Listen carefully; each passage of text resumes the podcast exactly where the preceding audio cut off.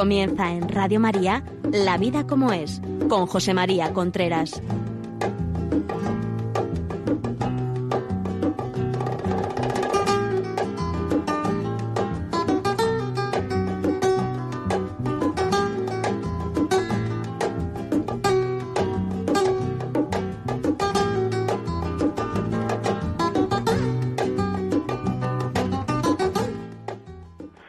Amigos, buenos días. Aquí estamos nuevamente en La Vida como es, el programa que cada semana llega a ustedes a través de las ondas de Radio María. Todos los miércoles a las 11 de la mañana, a las 10 en Canarias, estamos puntualmente aquí. Les habla José María Contreras.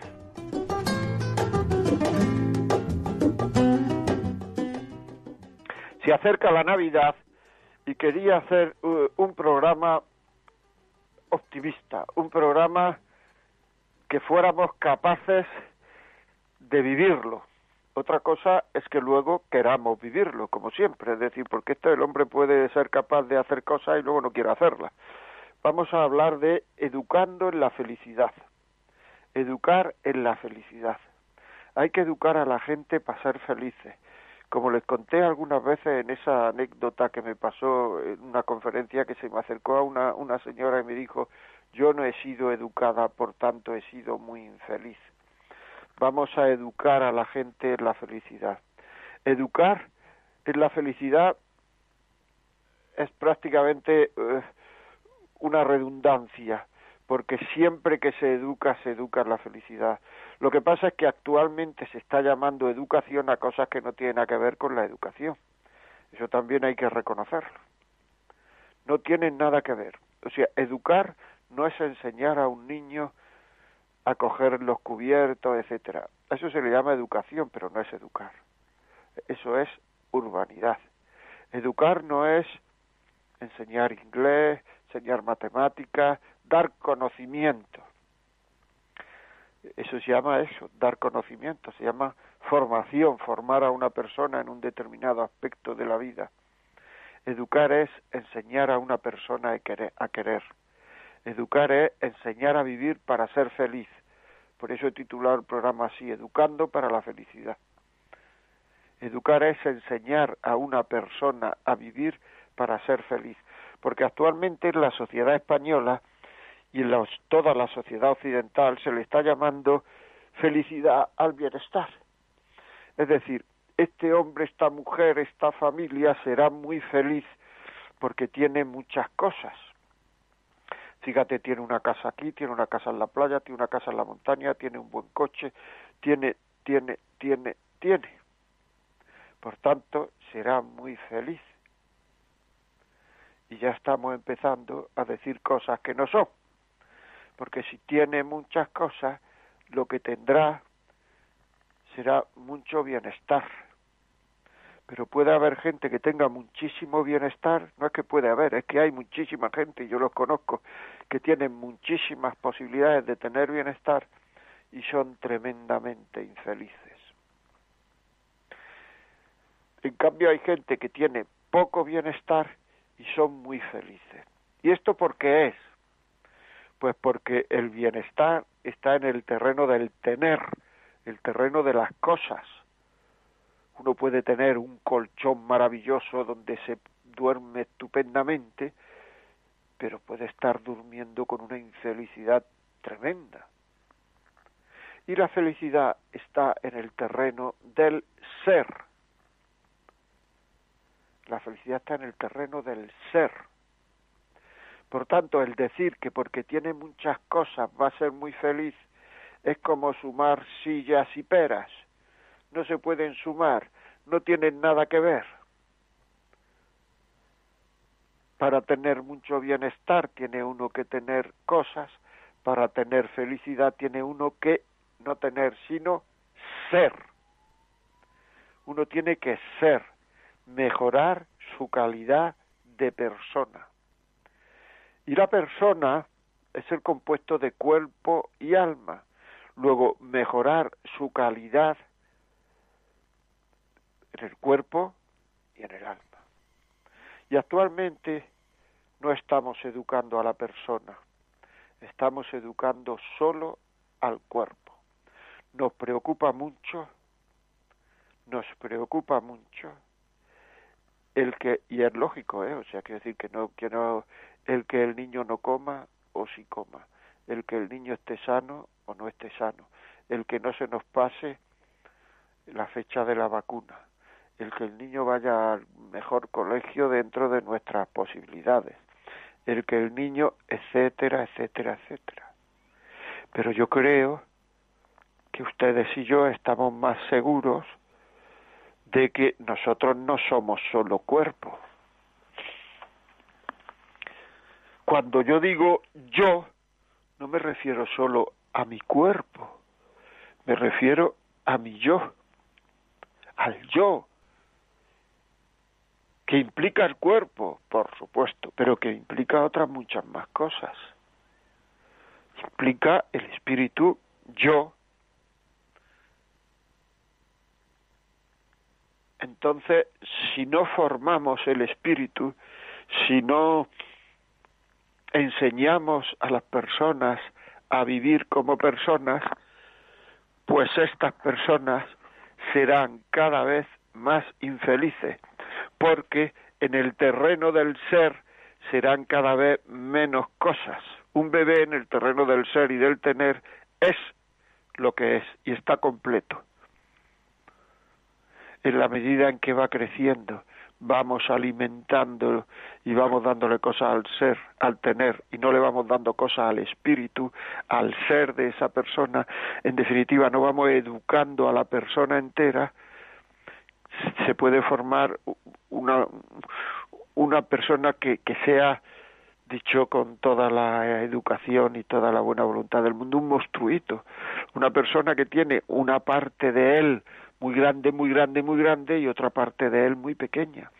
Es decir, como una persona que tuviera los brazos muy grandes y la cabeza muy pequeña, porque no se ha alimentado Muchas veces ponemos las pegas, no, es que yo no quiero darle religión a mis hijos, yo no quiero bautizarlo, cuando ellos sean mayores que elijan. Pero no nos damos cuenta de que estamos diciendo una tontería solemne con esa capacidad de querer respetar la libertad de la gente. Cuando ellos sean mayores que elijan. Es decir, cuando le atraiga cuando las hormonas, cuando las hormonas empiecen en, en revolución, cuando empiecen a traerle las drogas, empiece a traerle el alcohol, empiece a traerle el sexo, empiece a traerle... Entonces, que elija, sin haberlos vacunado, sin haberlos vacunado. No le hemos dado ni, ni, la, ni, ni, ni el bautismo, ni le hemos enseñado a luchar contra sus bajas pasiones, no le hemos enseñado a ser libre, no le hemos enseñado que la libertad está en hacer el bien, que lo otro es libertinaje, no le hemos enseñado el por qué hay acciones que son buenas, que son malas, no le hemos enseñado nada de eso, nada de eso. Incluso en familias teóricamente que parecería que le hubieran enseñado esto. Y entonces, cuando no le hemos enseñado nada, cuando no le hemos puesto vacunas, cuando no le hemos puesto vacunas, me refiero a las vacunas que había que darle la formación para que fueran mejores como personas, entonces les decimos que elijan. es como si le dijéramos, a un, porque a lo mejor al niño no le gustan los cereales, y tú le dices que elija en el futuro, no que se los coma. ¿Por qué? Porque si no en el futuro no va a tener capacidad de elegir porque va a estar medio muerto. No va a tener capacidad de elegir, pues igual es lo que pasa. Bajo la teoría y el tema de que queremos ser muy libres, muy modernos y respetar mucho la libertad de mis hijos, porque eso, porque yo les doy a ellos elegir, yo no me tengo que entrometer. Estamos diciendo una solemne tontería, así, así, así, una solemne tontería. Que elijan qué, que elijan qué, no tienen capacidad, no han sido vacunados para defenderse, no tienen herramientas para defenderse de lo que les viene y entonces caerá, caerá, caerán en estas cosas, antes o después caerán. Sus relaciones con los chicos muchas veces estarán imprimidas, estarán llenas pues de sexualidad, de, de, de, de, toquetones, de, de, de, de, de, pues esto, de pillar, como llaman ellos, y empezarán ya los problemas, problemas que no debían de tener a esa edad si hubieran sido educados. Pero ya se ven con una chica, se ven con unos chicos y lo único que les interesa es el pillar, es el toquetearse. Y eso es una pena. La amistad estará llena de ambiciones, de lo que me interesa, de lo que no me interesa, porque le hemos educado a lo suyo. Que yo no he educado a lo suyo. Que no, que no digas eso, que yo no lo he educado a lo suyo, que sí, hombre, que te entiendo. Pero es que cuando a una persona no se le educa como persona, se le está educando a lo suyo. Se le está enseñando de la vida lo que pide el cuerpo solo. Se le está enseñando de la vida lo que me interesa y lo que, y lo que me amenaza. No se le enseña más. Cuando a una persona no se le educa, no sabe cuál es el centro de su vida, no sabe cuál es la piedra angular de su vida, sobre qué asentarse, no sabe, no sabe lo que son, en primer lugar, es que no saben lo que son, no saben, cuando uno se educa no se sabe la, la identidad que tienen, no saben a qué pertenecen. Y entonces, claro, con estas familias muy destruidas que tenemos, muy deconstruidas, pues entonces es que los chicos se apuntan a, a, bandas, se apuntan a, equipos de fútbol, que bueno, eh, que muy bueno ser hincha de un equipo de fútbol.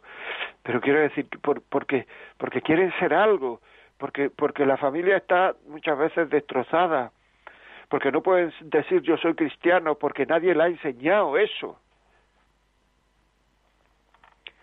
Solo saben lo que le amenaza y lo que les interesa.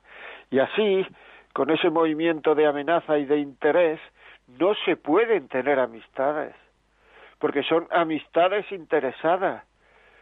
Y así te das cuenta que desde pequeños tienen un interés en las amistades. Y los padres muchas veces les enseñamos a nuestros hijos a tener interés en las amistades. No te vayas con este, vete con este otro que tiene más dinero, vete con este que sus padres son no sé, más pudientes, vete que en otro que tiene una casa no sé dónde y te pueden llevar si te haces amigo suyo. Es decir, los amigos no se hacen porque surge, porque la amistad surge. Y entonces hay que hacerse amigo del que surge. Es verdad que podemos quitar y debemos quitar a los hijos de amistades que les puedan hacer daño en su ser, eso sí es bueno, porque puede surgir la amistad con un golfo. Pero quitar la posibilidad de ser amigos de gente normal, eso es mercantilizar la amistad. Y luego, luego nos extrañamos de que los niños no tengan una serie de virtudes una serie de valores, una serie de, de, virtudes que son cristianas. O sea, muchas veces queremos que nuestros hijos sean cristianos porque, oye, el tener virtudes cristianas es bueno. ser alegre, el ser leal, ser sincero, el ser, eh, eh, el, ser fiel a las amistades, el, todo eso son cosas positivas, el ayudar a los demás, el compartir, el... Pero es muy difícil hacer todo eso sin educarlos en cristiano. Y no lo educamos en cristiano, ¿por qué? Esa es la gran pregunta. ¿Por qué, por qué rechazamos a Dios? ¿Por qué no nos fiamos de Dios? Nos fiamos de cualquier persona, ¿te das cuenta? Yo recibo a muchas chicas, muchos chicos que están ennoviados con gente que son malas personas se fían de ellos, de ella, porque parece que emocionalmente, si no se fiaran, perderían algo. Pero a ti qué te ha hecho Dios para que no te fíes de Dios? Porque si tú no te fías de Dios y tú no quieres que tus hijos se formen claramente, no quieres en el cristianismo, ¿qué malo tiene formarse en el cristianismo? Yo esto lo he preguntado muchas veces y no me han sabido dar respuesta, porque entre otra gente, toda esa gente, que entre otras cosas, toda esa gente que dice que no quiere que sus hijos se formen en el cristianismo, etcétera, etcétera, etcétera, no tienen ni idea de lo que es el cristianismo. No tienen ni idea. Por tanto, es que sin, sin porque el cristianismo no es un libro, el cristianismo es una persona, Jesús. No saben nada de Jesús no han leído su vida, que son los evangelios. No saben nada, luego no han profundizado, no saben nada.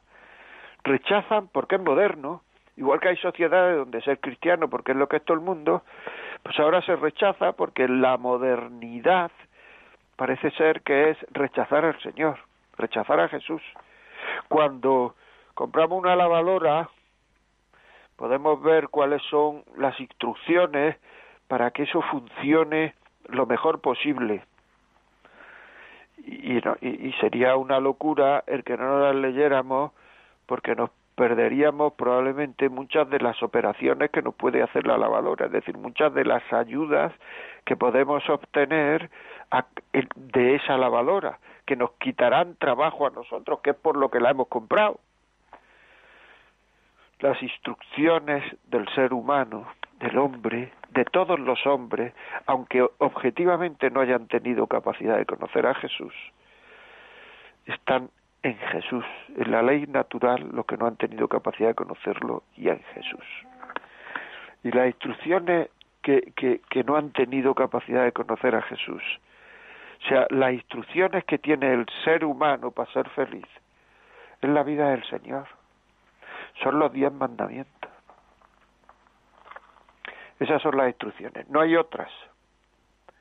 No hay otras. No hay otras instrucciones. Pero las rechazamos. Y entonces nos pasamos la vida no sabiendo quién nos quiere, no sabiendo por qué, por qué nos quieren, no sabiendo si realmente, si realmente esta persona confía en nosotros, no sabiendo si está con nosotros por el sexo, por el amor. Y luego la final, el final de la vida de mucha gente es la soledad. Porque si no seguimos nuestras instrucciones, las que nos da Jesús, las instrucciones del ser humano, si no las seguimos, caemos en el egoísmo y al final del egoísmo es la soledad. Hay muchísima gente que vive sola que no está sola. Y hay muchísima gente que vive acompañada que está sola. Porque huimos, huimos de nosotros mismos. Tenemos miedo a Dios. Tenemos miedo a Dios, es tremendo. Y entonces nos tenemos que inventar historias para estar alegres, el buen rollito, el todo saldrá bien, ya verás, pero sin ninguna sustancia, ¿por qué saldrá bien? Todo saldrá bien. Pero sin Dios a largo plazo nada sale bien. Eso lo pueden decir la, gente que se ha convertido, cómo vivía antes, cómo vivía ahora. Abriré los teléfonos dentro de un rato para que nos cuenten cómo vivían antes, cómo vivían ahora, para que nos cuenten sus problemas. Decía Chesterton, el intento de alegrarse sobre la nada. A ver, que lo lea bien. El intento de alegrarse, perdón, sin nada de lo que alegrarse, eso es la, la, la frivolidad. Es decir, cuando uno intenta alegrarse, pues es que no hay nada de lo que alegrarse. Sí, pero es que hay que alegrarse. Hoy toca alegrarse. Eso es la frivolidad, es que no hay nada de lo que alegrarse. En cambio, un cristiano, un hijo de Dios, siempre tiene cosas de las que alegrarse. pero no queremos educar a nuestros hijos en eso. El mero hecho de, no educar a los hijos en el cristianismo es que le, le yo quién soy. Hay ahora una serie en televisión que se llama algo así o parecido. Yo quién soy. Que cuál es lo más profundo de mi ser. Lo más profundo de mi ser es que yo soy hijo de Dios. Y eso no es ninguna tontería, es lo más profundo de mi ser. Hay gente que esto actualmente no se le puede decir, es llamativo porque no lo entiende. Porque como su padre no ha sido como debía de haber sido, el Hijo de Dios para ellos, ser Hijo de Dios no es una cosa atractiva. Habría que ponerle algunas palabras más. Yo soy hijo del mejor Padre que puede existir en la historia de la humanidad multiplicado por infinito. Yo soy hijo del Padre infinito. Y muchas veces no los entendemos. No nos entendemos. No sabemos que todo lo que nos da nuestro Padre es para bien, incluso el sufrimiento, aunque sea duro. No los entendemos, no lo entendemos. Aunque sea duro. ¿Por qué? Porque por una cosa muy fácil, porque es que nosotros no entendemos a Dios, si entendiésemos a Dios seríamos Dios, pero ese sufrimiento nuestro es para bien.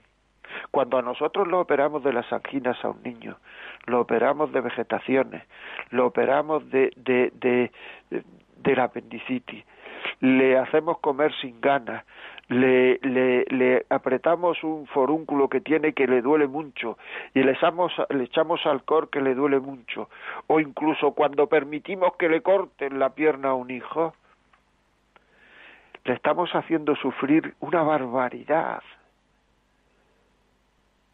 Y el hijo, si tuviera raciocinio, diría a una persona que se le quiere no se hace eso. Pero es que nosotros sabemos más, sabemos que eso va a ser bueno para la vida del hijo en, general, no en este momento que le está doliendo, sino en general. Igual nos pasa con Dios. Cuando decimos, es que yo a un hijo no le haría eso, lo que Dios me está haciendo a mí. Pero es que tú, es que, es que un niño no se quitaría las anginas. Es que un niño no se quitaría una pierna. Y es que un niño ¿Me explico? Es que nos falta tener, es que al niño que le falta tener más visión de conjunto de la vida para ver lo que entiende su padre. A nosotros que nos falta tener una visión de conjunto de la vida para ver lo que permite Dios con nosotros. Y nos falta eso. Y entonces, como eso nos falta, decimos que Dios es malo, como el, como el niño dice que su padre es malo. Pero luego, cuando se da cuenta el niño que por eso que permitió su padre, le, le, lo que hizo fue salvarle la vida, salvarle el cuerpo, entonces nos damos cuenta que su Padre es bueno. Cuando nosotros nos demos cuenta que eso que permitió nuestro Padre Dios lo que hizo fue salvarnos el cuerpo y el alma, nos daremos cuenta que nuestro Padre es bueno y sin luchar, sin pelear en la vida por conocer a Dios, no podemos vivir. Y todo esto se lo tenemos que enseñar a nuestros hijos. Y eso es la única manera que tienen nuestros hijos de ser felices. No hay otra. No hay otra. Es que no creo en Dios, que me da igual, porque es que, pues búscalo. Pídele a Dios que crea en ti, búscalo. Entra en una iglesia, pídele a la Virgen. Así. Es así. No rechaces las oportunidades que te da Dios, que te da muchas, para que vuelvas la cara a Él. Pero si cuando te da oportunidades decimos que esto ha sido el karma, que esto ha sido la suerte, que qué casualidad, no. A lo mejor es Dios que te está dando cosas. A lo mejor es Dios que te está acercando a Él. A lo mejor es Dios que te está llamando y Dios no se va a cansar de llamarnos. pero si no respondemos nunca, la vida se termina.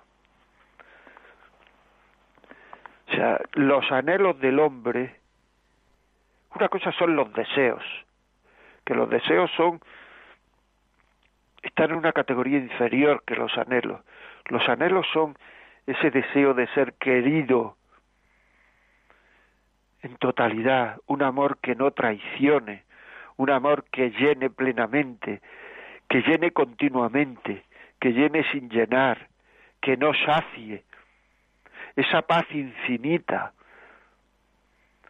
que no se termine nunca, ese, esos anhelos solamente nos los puede dar el Señor. Y es a lo que el hombre va, lo que el hombre quiere. Siempre que el hombre consigue algo que le parece a él que le va a dar la felicidad, el que le suban el sueldo, en comprar una casa nueva, el que su equipo gane la liga, el que su hijo saque matrícula. Todo eso, el que lo suban en el trabajo, el llegar a director general, todas esas historias, al final uno dice, no era esto. No es que eso sea malo, sino que no era, no es esto lo que yo voy buscando. Cuando nos damos cuenta que el, matrimonio, el amor, no nos, el amor humano no nos da esa plenitud que vamos buscando. No era esto. Es muy bueno y nos da un equilibrio y nos da, por supuesto, si se vive bien, claro, si no se vive egoístamente. Pero no era esto. Yo quiero más, yo quiero más, porque es que nuestro ser quiere el infinito. Nadie, nadie, nadie echa de menos aquello que no ha conocido. Es decir, una persona del siglo XVIII, pues no, no echa de menos el, el que no haya coches. Sabía que si quería ir de una ciudad a otra se tenía que subir en un carruaje y tenía que ir haciendo postas y cogiendo caballos en otro sitio, etcétera no echaba de menos los coches, no los conocía. Una persona que, que, que haya nacido antes de la época de Internet, pues no echa de menos Internet. Tenía que ir a la facultad, a la universidad, a buscar libros, a consultar cosas, tal. Tenía que ir por las notas, ahora no, ahora se la dan por, el, por Internet. Y entonces la gente que estaba no decía, uy, es que si hubiera internet no tendríamos esto. Nadie echa de menos aquello que no conoce. Pero en cambio, y especialmente en estas fechas navideñas, echamos de menos ese amor que he dicho antes, pleno, infinito, que no nos pida cuenta, paz, que nos llene por dentro, que no... y ese amor lo echamos de menos sin haberlo conocido nunca en plenitud, porque ese amor es el amor de Dios. Es decir, lo único, lo único que el ser humano echa de menos sin haberlo conocido en plenitud es la sed de Dios. Y ahí vemos a toda una civilización escapándose por las esquinas, escapándose por las esquinas, huyendo, corriendo hacia una felicidad, porque todo lo que hace el hombre cree que le va a dar más felicidad a corto o a largo plazo quitando a Dios de nuestras vidas, procurando los políticos, por lo menos en todo Occidente, darle al ciudadano lo que desea, que quiere sexo, sexo, se libera el sexo, que quiere que no lo molesten en casa, eutanasia, que quiere que no lo molesten sus hijos, aborto, que quiere que no lo moleste su mujer, divorcio. Primero el aborto el divorcio, porque esto lleva un orden, ¿eh? un orden hacia el más. Primero el divorcio, después el aborto, después la eutanasia. Primero se dice aborto de los solamente de los disminuidos psíquicos que nazcan o físicos y eso va avanzando y ya hasta los 14 semanas, sí, antes no, y va después no, y eso va avanzando, ya aborto a cualquier hora, en cualquier momento. Con la eutanasia pasará lo mismo eutanasia solo en estos casos. Llegará un momento en que es que es que está sufriendo y quiere morirse, claro. Y el tío que está encima de un puente para suicidarse está sufriendo, está enfermo porque si no no lo haría y quiere morirse. Pero en cambio, después de veinticinco mil cosas y hablando con el uno y otro otro, se meten unos policías por detrás y lo salvan. y a esos policías le dan una medalla. ¿Por qué? Porque han salvado una vida. Ah, ¿y ese señor qué le pasaba? ¿Estaba enfermo? Sí. ¿Quería morirse? Sí. Entonces, ¿por qué no lo dejan tirarse? ¿Estaba sufriendo? Sí. Y entonces, porque uno tenga unos cuantos años más, ya si lo dejan tirarse. Ya, ya no es que lo ya, ya no es que lo dejen tirarse, es que lo tiran. ¿Qué diferencia hay? Y a los niños también, ya por los Países Bajos y tal, ya se está aplicando la eutanasia a los niños también, que no sufran. Pero ¿de qué hablamos? Todo eso es intentar quitar obstáculos. No nos damos cuenta. No nos damos cuenta que nos estamos equivocando. Pero le tenemos miedo a Dios porque Dios nos trae cosas malas. La única forma de saber que un vino que te están dando no es un veneno es que la persona que te da el vino bebe en el mismo vaso que tú. Pues la única forma de saber que los inconvenientes, las dificultades, los dolores de esta vida no son venenos, no son malos, es que la persona que te ha dado eso los ha sufrido más fuertes que tú.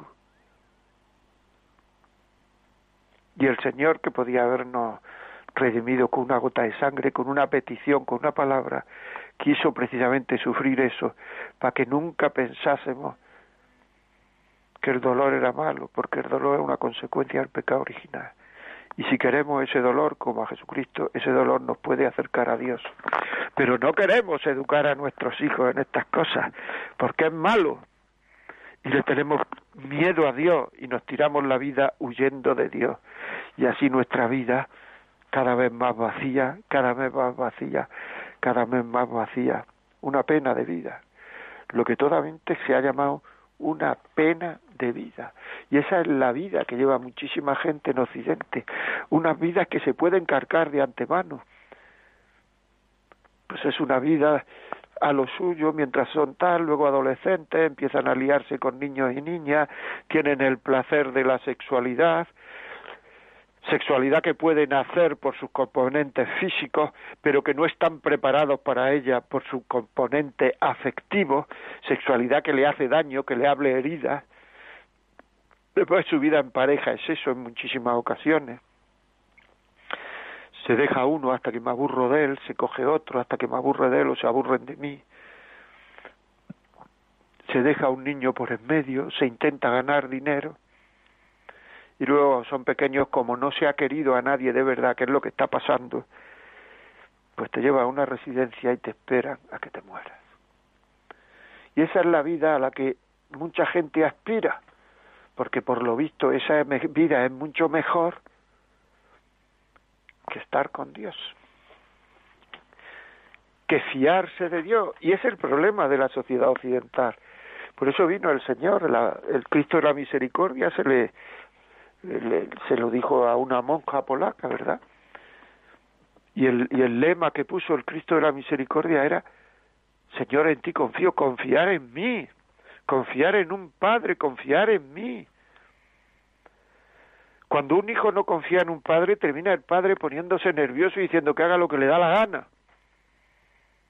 Dios no se pone nervioso, pero lo que no puede hacer es ir contra nuestra libertad, porque Él nos ha querido libres y cree que lo mejor es que seamos libres, porque así podremos llegar a estar con Él siendo libres. No va a ir contra nueva libertad, pero nos van mandando mensajes continuamente mensajes en nuestra vida, en nuestra vida diaria, en nuestras pequeñas cosas, en nuestras, en nuestras cosas de cada día, mensajes más fuertes en Fátima, en, en, confiar en mí, en, la, en el santuario de la misericordia, etcétera. Pero no terminamos de fiarnos de Cristo, no terminamos de fiarnos de nuestro Padre, no terminamos de fiarnos del Señor. Pues nosotros sabremos lo que hacemos procuremos fiarnos. Bueno amigos, vamos a una cancioncita y pronto volvemos, ¿vale? Ahora mismo.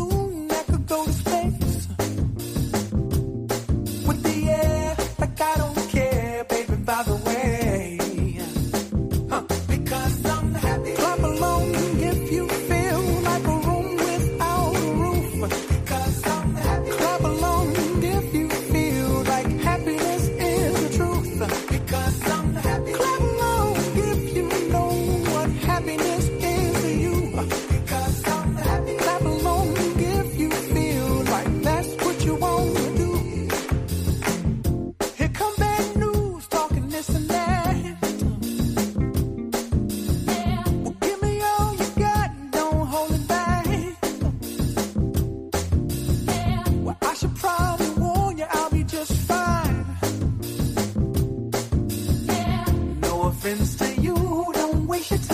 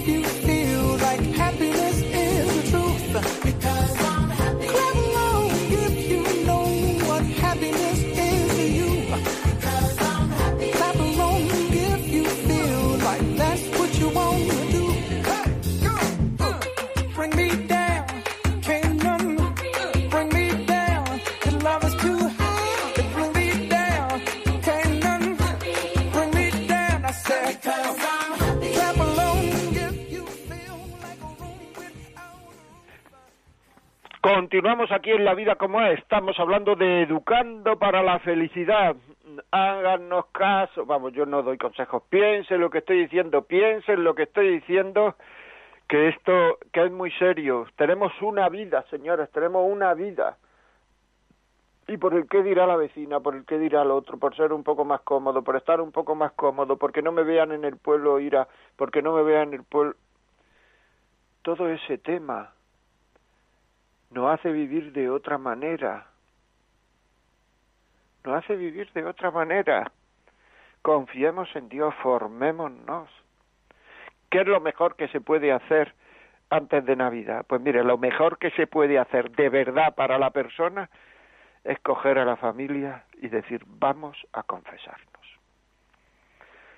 El pedir perdón como la otra persona quiere que se le pida perdón, en este caso Jesucristo. Jesucristo dijo, lo que les perdonéis en la tierra serán perdonados en el cielo, etcétera. Es decir, quiere que a Él le pedamos perdón a través de sus ministros, a través de los sacerdotes, pues hagámoslo así. El pedir perdón es una de las muestras más importantes de que el cristianismo es una cuestión de amor, de amar, de conocer y amar a Jesucristo, porque sin conocerlo no se puede amarlo. Conocer y amar a Jesucristo. Ese es el cristianismo. No es un libro. Por eso pedimos perdón, porque uno pide perdón a las personas que quiere, a las personas que, que puede querer, a las personas que le duele haberle hecho daño. Si el cristianismo fuera un libro, fuera una cuestión de no hagas esto, si lo hagas, no lo hagas, si lo hagas, deja de hacerlo, como cree y la inmensa mayoría de la gente, entonces simplemente sería un libro de leyes, entonces nos declararíamos culpables o no. Pero declararse culpable no es pedir perdón. Como es un libro de amor, Jesucristo quiere que formen parte del amor hasta cuando se le ofende. Entonces pidiendo perdón, porque queremos volver a quererlo, como le pedimos perdón a nuestra mujer, a nuestro marido, a nuestros hijos.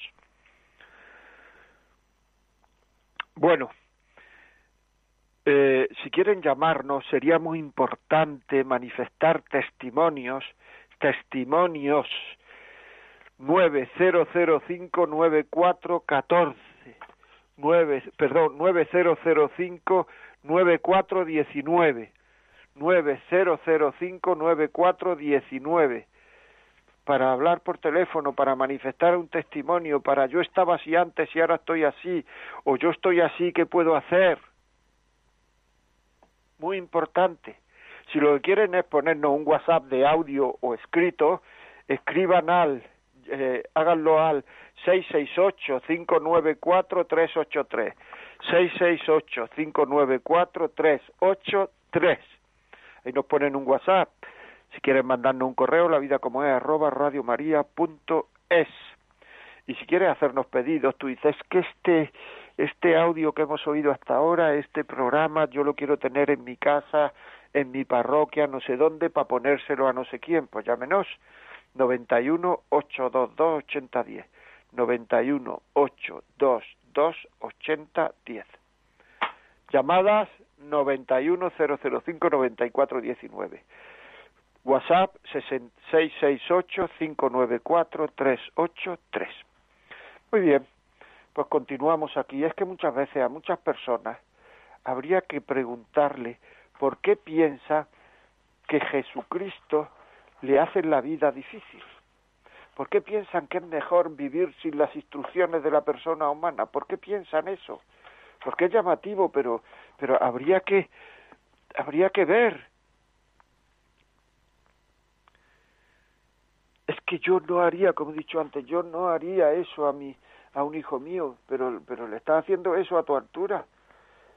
Ya lo he dicho antes.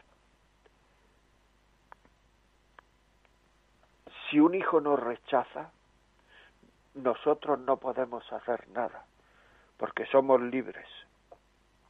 Eso no quiere decir que dejemos de quererlo. Y hay mucha gente que no ha escrito aquí al programa o que no ha llamado por teléfono diciendo que ellos han sido rechazados por sus hijos. Pues igual, en el caso del Señor, porque nos ha dejado libres. Si un hijo nos rechaza, si un hijo nos rechaza, no podemos hacer nada. Si nosotros rechazamos a Dios, Él no puede hacer nada, porque nos ha dejado libre. Le haremos sufrir como a los padres de la tierra, pero Él no puede hacer nada. Tenemos que no rechazarlo, escucharlo, tomar decisiones. Bueno, Pilar desde Madrid, buenos días. Buenos días. Dígame. Pues mire, yo quería decir que la situación está así porque tampoco los padres tienen la mentalidad la mentalidad que había antes que que se han dejado llevar por el trabajo, el poder, la apariencia y, y, y han dejado entrar al diablo en su vida. Entonces, cada vez está la cosa peor por eso, porque yo me acuerdo de niña que yo llegaba a mi casa, ver a mi abuela haciendo punto, eh, mi madre me hacía el bocadillo, salíamos un rato a jugar, eh, soy, la, soy la mayor de seis hermanos, entonces cuando hay más, más hermanos, yo soy la mayor, entonces coges más valores. No hace falta que tus padres, es que sales solo. No hace falta que tus padres te estén, es que sales solo, pero en estos momentos es que hemos dejado de entrar al diablo y tiene que estar de contento. Pues sí, pues por eso si yo aquí le estoy, yo a quien le estoy hablando aquí fundamentalmente es a los padres, porque los niños, claro, es que los niños no me están, yo estoy hablando a los padres para que los padres cambien de actitud. Padre, los padres han dejado llevar por el poder, si este tiene un coche, yo quiero otro, si este tiene un piso, yo quiero otro, hemos dejado de lado a los niños y la educación. ¿Y, y, y, y dónde estamos? Claro, sí que ese es el tema. Lleva razón, Pilar. Muchísimas gracias. Un abrazo. El, te, el teléfono me dicen mis compañeros, que son los que llevan esto, yo solamente hablo, que recuerde bien el teléfono que lo he dicho mal. Vamos a ver, 91 005 94 19. Ahí es donde tienen que llamar para intervenir. 91 005 94 19. Fabiola, buenos días. Buenos días. ¿Qué me? Eh, nada, nada, que primeramente felicitarlo por su programa, que es maravilloso. Estoy aprendiendo muchas cosas de, de usted, de lo que nos está eh, cada semana hablando de cada tema, pues yo tengo 36 años y la verdad que eh, quiero seguir pues conociendo más cosas nuevas para mi familia y para mí también. Y nada, Pues yo gracias, solamente señora. quería comentarle que eh, pues tengo tres hijos y, y yo quiero educarlos pues bien para que sean unas personas pues de bien. Y aparte que eh, el único problema que tengo es que cuando los domingos quiero llevarlo a misa mis hijos no quieren ir no hay manera que no que que no me dejas a mí eh, decidir que tenemos que ser libres eh, pues que tenemos la libertad no nos puedes obligar a, a ir a misa. Bueno empiezan todos los domingos pues es lo mismo y pues nada quería ver pues si me podía dar algún consejo. Cada rato siento que que pues la verdad me siento mal me pongo a llorar porque digo lo estoy obligando los hago ir a la fuerza ellos no quieren pero que es porque a mí mis padres me inculcaron el valor de, de la fe, de, de creer en Dios y yo soy muy, muy católica y, y me gusta pues que mis hijos también hagan eso pero claro, como le digo, me, este domingo me sentí muy mal, me puse a llorar porque digo, a ver si estoy haciendo mal, lo estoy obligando a la fuerza a ir a, a misa a mis hijos, pero como quiero educarlos para que sean unas personas de bien, pues... Vamos a ver, no sé. ¿cuántos años tienen sus hijos? Eh, 11 años y la otra tiene 16. La pequeña, como tiene 5 años, pues ella le encanta. Todos los domingos me dice, venga, vamos, sea, que a qué hora nos vamos a ir? O sea, ella está, porque es muy pequeña y la, y la verdad que le gusta porque desde muy chiquitina la he llevado siempre a misa a ella y a mis hijos. Pero ahora, antes no me decía nada, pero ahora ya a medida que, que están ellos creciendo y todo eso, y a lo- la mayor que está en la adolescencia, se me está revelando y no quiere, que nos obliga, Bueno. que nos obligas a rezar, que no sé qué, y bueno, eh, pues no sé, un consejo, por favor. Bueno, pues usted, yo, yo le diría, yo le diría que eh, que rece mucho por sus hijos. Los hijos cuando son pequeños hay que hablarles mucho de Dios. Cuando son mayores hay que hablarle a Dios mucho de ellos. Procure rezar por sus hijos. Y después yo le diría que no les obligue. en el sentido violento de la palabra, sino que violento quiere decir que ya cuando van a, a, ir a misa ya, pues decirle, ahora tenéis que ir, sino que vaya durante la semana, vaya diciendo, es que yo, por darle una alegría a mi madre, yo haría eso, por dar una alegría, porque es un acto de cariño hacia mí, así me lo tomo yo, como un acto de cariño hacia mí. Y yo iría a misa. Y además, háblale de la confesión. Si hace mucho que no os confesáis, ¿por qué no le decís al cura que, que queréis confesaros, que os ayude a confesaros? Yo me voy a confesar. Si yo doy esto, no hay una madre en su sano juicio en el, en el mundo que le dé cosas malas a sus hijos. ¿Por qué no pensáis alguna vez ¿Por qué no pensáis alguna vez que a lo mejor esto que yo os digo es bueno para vosotros, aunque ahora vosotros no lo veis? Entonces, ir por ese camino más que obligarle a empujones, a, o sea, sino ir por sí, ese... yo empujones y no, sino que yo le digo, venga, para los que nos vamos a ir a misa, de, en toda la semana yo siempre les voy diciendo, pero eh, el domingo ya cuando eh, ya va a ser hora de que nos, nos alistemos para irnos a misa, pues eh, no quieren, no, que no nos puedes obligar. Le digo, pero si no te estoy, te digo, vamos a misa, si dura 40 minutos y luego nos venimos y ya, que hay que dedicarle tiempo al Señor, le digo, y entonces yo eh, rezo todo, eh, siempre estoy pidiéndole al Señor, pero le digo que me regale todo, todo ese amor, ese cariño y que, lo, y que ellos están pasando, pues ahora mismo la mayor en una adolescencia que, que claro, ella quiere vivir en libertad, como dice usted, que ahora eh, quieren hacer lo que ellos les da la gana, pero mm, yo pienso que no, ¿eh? Pues háblele al corazón, no le hable a, a, la cabeza de obligar y tal, sino háblele al corazón, háblele al corazón que las madres lo saben hacer muy bien. Bueno, vámonos. Muchas gracias por la llamada, por las, las dos personas que han llamado. Ya saben que si quieren llamar, 91005-9419. Y si quieren, pueden llamarnos al WhatsApp. Al WhatsApp. Laurentino, es de Burgos. Buenos días. Buenos días. Me tiene entusiasmado. ¿Qué razón tiene? Se puede estar solo y no sentirse solo se puede estar solo y no sentirse solo, claro, así es. Es que es verdad eso, ¿no? ¿Es verdad o no es verdad? Sí, por lo menos estamos con nuestros pensamientos. Si, si hacemos lo que Dios quiere, que tenemos que quejarnos. Claro. Así es. Así es. Yo tengo la suerte de recordar a mi abuelita. Sí. Hace mucho que murió, pero yo la recuerdo. Es la que me dio toda esta esperanza. Pues muy bien, muy bien. Pues nada, pues muchísimas gracias por la llamada y aquí seguimos. Continuamos.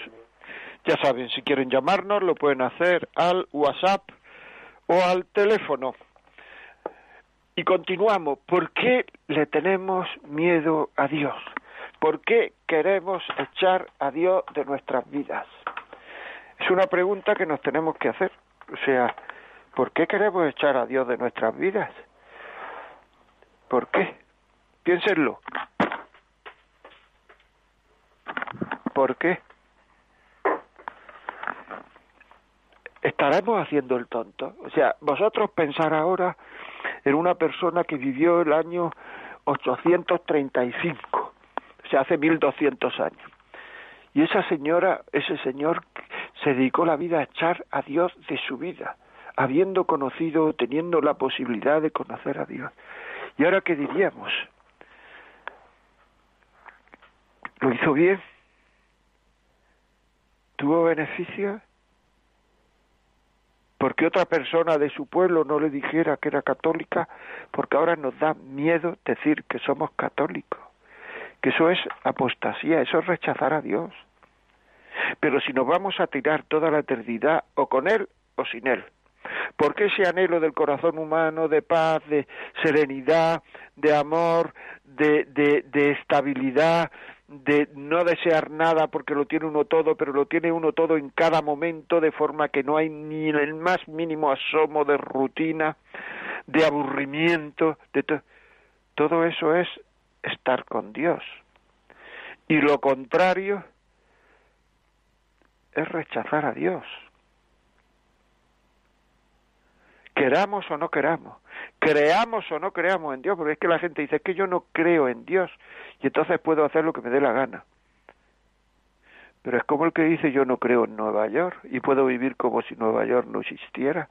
Pero si es que Nueva York existe, aunque tú no creas en Nueva York. Es que tú no puedes hacer lo que te dé la gana. Porque si realmente Dios no existiera, y esto es otra prueba, ¿para qué educar a los hijos? ¿Para qué? Para que sean personas de, pero qué personas. Si Dios no existe, son solo cuerpos.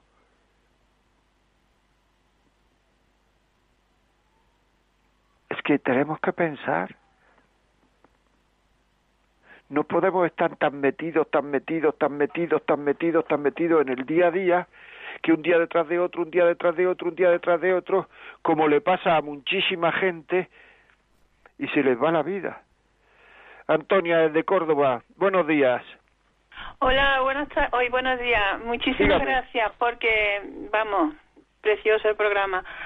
Yo veo la verdad que no sé cómo se llamaba el programa porque no lo he oído desde el principio, pero sé que lo que están hablando de que desde que estamos sin Dios, pues las cosas están cada vez más, la sociedad cada vez estamos más deshumanizados, ¿no?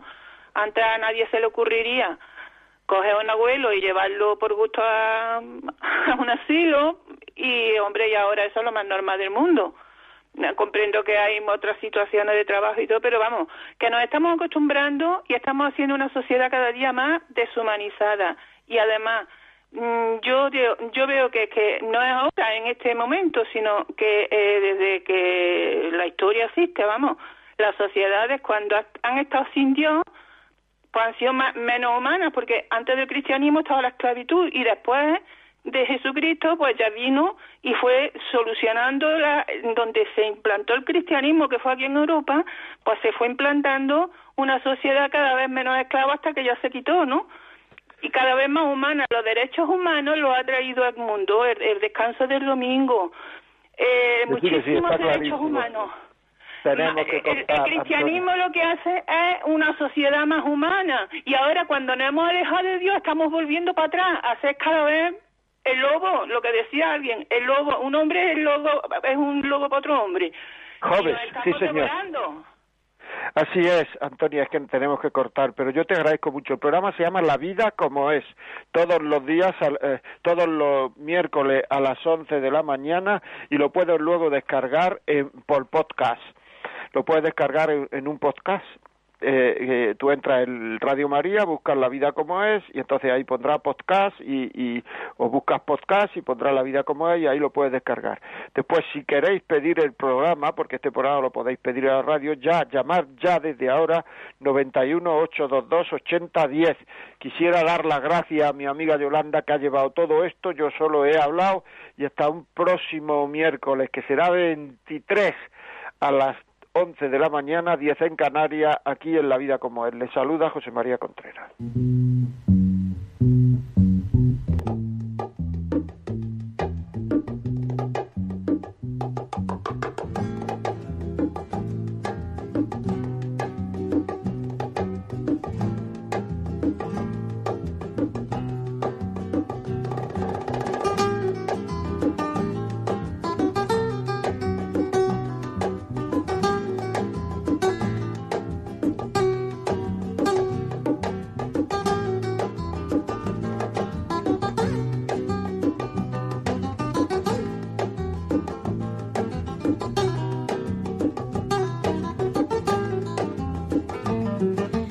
Así finaliza en Radio María La Vida como es, un programa dirigido por José María Contreras.